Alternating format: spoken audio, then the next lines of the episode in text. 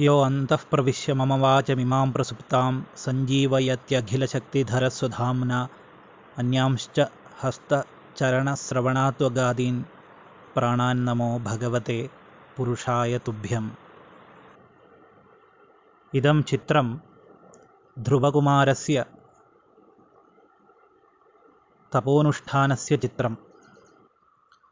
पूर्वम् उत्तानपादः इति एकः राजा आसीत् तस्य पत्नीद्वयम् एका सुरुचि अन्या सुनीति। सुरुचि सुरुच्याः पुत्रः उत्तमः सुनीत्याः पुत्रः ध्रुवः।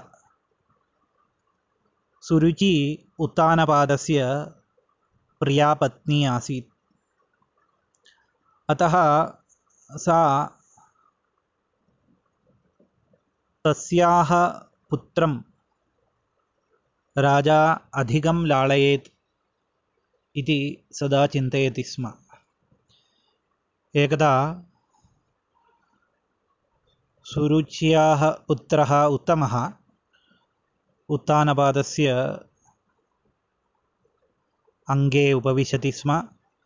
तद्दृष्ट्वा ध्रुवः अपि तस्य पितुः अङ्गे उपवेष्टुमिच्छति। सः उत्साहेन धावति स्म किन्तु सुरुचि तद् न इच्छति। सा वदति भवान् मम उदरे जन्म न प्राप्तवान्। अतः यथा मम पुत्रस्य अवकाशः तद्वत् भवतः अवकाशः न भवति। यदि भवान् अपि एतादृशं लालनं सौभाग्यम् इच्छति तर्हि भगवन्तं पूजयित्वा तस्य प्रसादेन पुनः मम उदरे भवतः जन्म भवेत्। अन्यथा एतत् सर्वम् असाध्यम् इति। यद्यपि एतत् कथनं कठोरम्, अनीतिकरं, तथापि राजा सा प्रियापत्नी इति कारणेन तया यदुक्तं तद् अनेन कारणेन लघुबालकः ध्रुवकुमारः। नितरां खिन्नः अभवत्। सः रोदनं कुर्वन् स्वमातरं गत्वा घटितं सर्वं निवेदितवान्।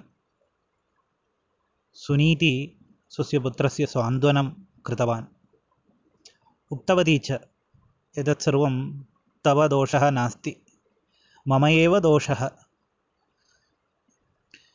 अतः पुत्र भगवन्तं नारायणं सम्यक् आराधनं करोतु। भगवतः प्रसादेन तव सकलविधदुःखानि नश्यन्ति एवं तव अत्यन्तं श्रेयस्कराणि कार्याणि भविष्यन्ति इति पुत्रं बोधितवती। यद्यपि ध्रुवः लघुबालकः तथापि तस्य अन्तरङ्गे भगवतः आराधनार्थम् इच्छा, वासना आसीत्। अतः मातुः अनुग्रहं प्राप्य सः राजप्रासादात् दूरं गच्छति। मार्गमध्ये नारदमुनिं पश्यति। नारदः ध्रुवं दृष्ट्वा अद्भुतः जातः। यतः एतादृशः लघुबालकः कथं वा कठोरं व्रतानुचारं तपोनुष्ठानं कर्तुं शक्यते इति मुनेः मनसि संशयः आसीत्। भगवान् योगिनामपि दुर्लभः इति नारदमुनिः उक्तवान्। तदानीमपि तस्य बालकस्य मनसि दृढनिश्चयः आसीत्। एवं बालकस्य निश्चयदार्ढ्यं भगवत्पादारविन्दयोः तस्य श्रद्धा इत्यादि ज्ञात्वा नारदः तस्मै द्वादशमन् द्वादशाक्षरमन्त्रस्य उपदेशं कृतवान्। एवं नारदस्य मन्त्रोपदेशं स्वीकृत्य नारदात् मन्त्रोपदेशं स्वी स्वीकृत्य ध्रुवः मधुवनं यमुनायाः तीरे मधुवनं गतवान्। तत्र अत्यन्तं कष्टपूर्णं व्रतानुचारं व्रतानुष्ठानं तपोनुष्ठानं कृतवान्। यमुनानद्यां स्नानं कृत्वा नारदेन उपदि उपदिष्टानि आसनानि प्राणायामादिक्रियानुष्ठानं कृत्वा विषयेन्द्रियनिग्रहं सम्यक् कृत्वा ध्रुवकुमारः भगवन्तम् आराधितवान् तदनन्तरं राजा उत्तानपादः नारदमुनिं दृष्टवान्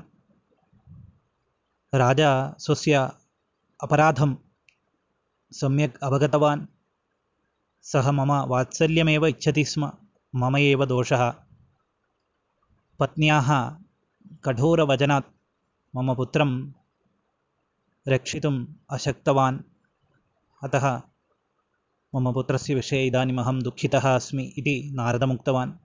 तदानीं नारदः उक्तवान्, राजन्, ध्रुवकुमारस्य विषये भवतः चिन्ता व्यर्था एव। सः साक्षात् नारायणमेव प्रसादयिष्यति। त्रैलोक्यम् अपि तस्य निश्चयदार्ढ्येन वशीकरिष्यति इति उक्तवान्।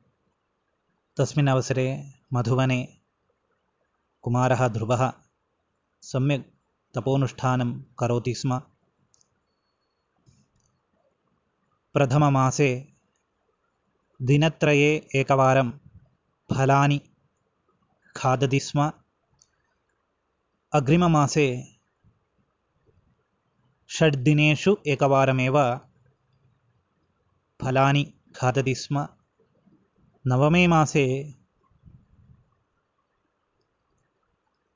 तृतीये मासे, नवदिनेषु एकवारमेव केवलं जलपानम् एव करोति स्म ध्रुवः। अन्यथा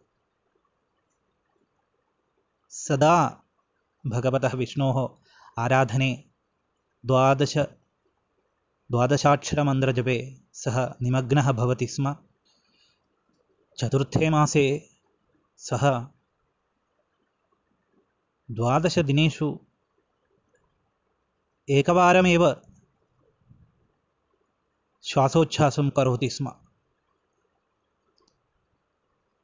प्राणवायोः सम्यक् नियन्त्रणं कृत्वा अतीवघोरं तपोनुष्ठानं कृतवान्। ध्रुवस्य तपोनुष्ठानस्य तापकारणात् त्रिलोकेषु अपि तापः वर्धमानः आसीत्।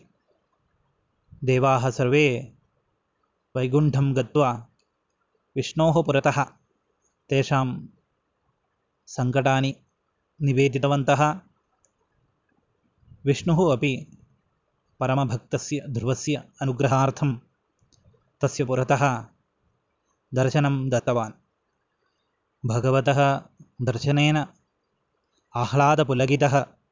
ध्रुवकुमारः भगवतः पादारविन्दयोः पादतले दण्डवत् नमस्कृतवान्। भगवानपि अतीवप्रीत्या तं परमभक्तं ध्रुवं लालितवान्। सकलविधसौभाग्येन ज्ञानेन च तम् अनुगृहीतवान्।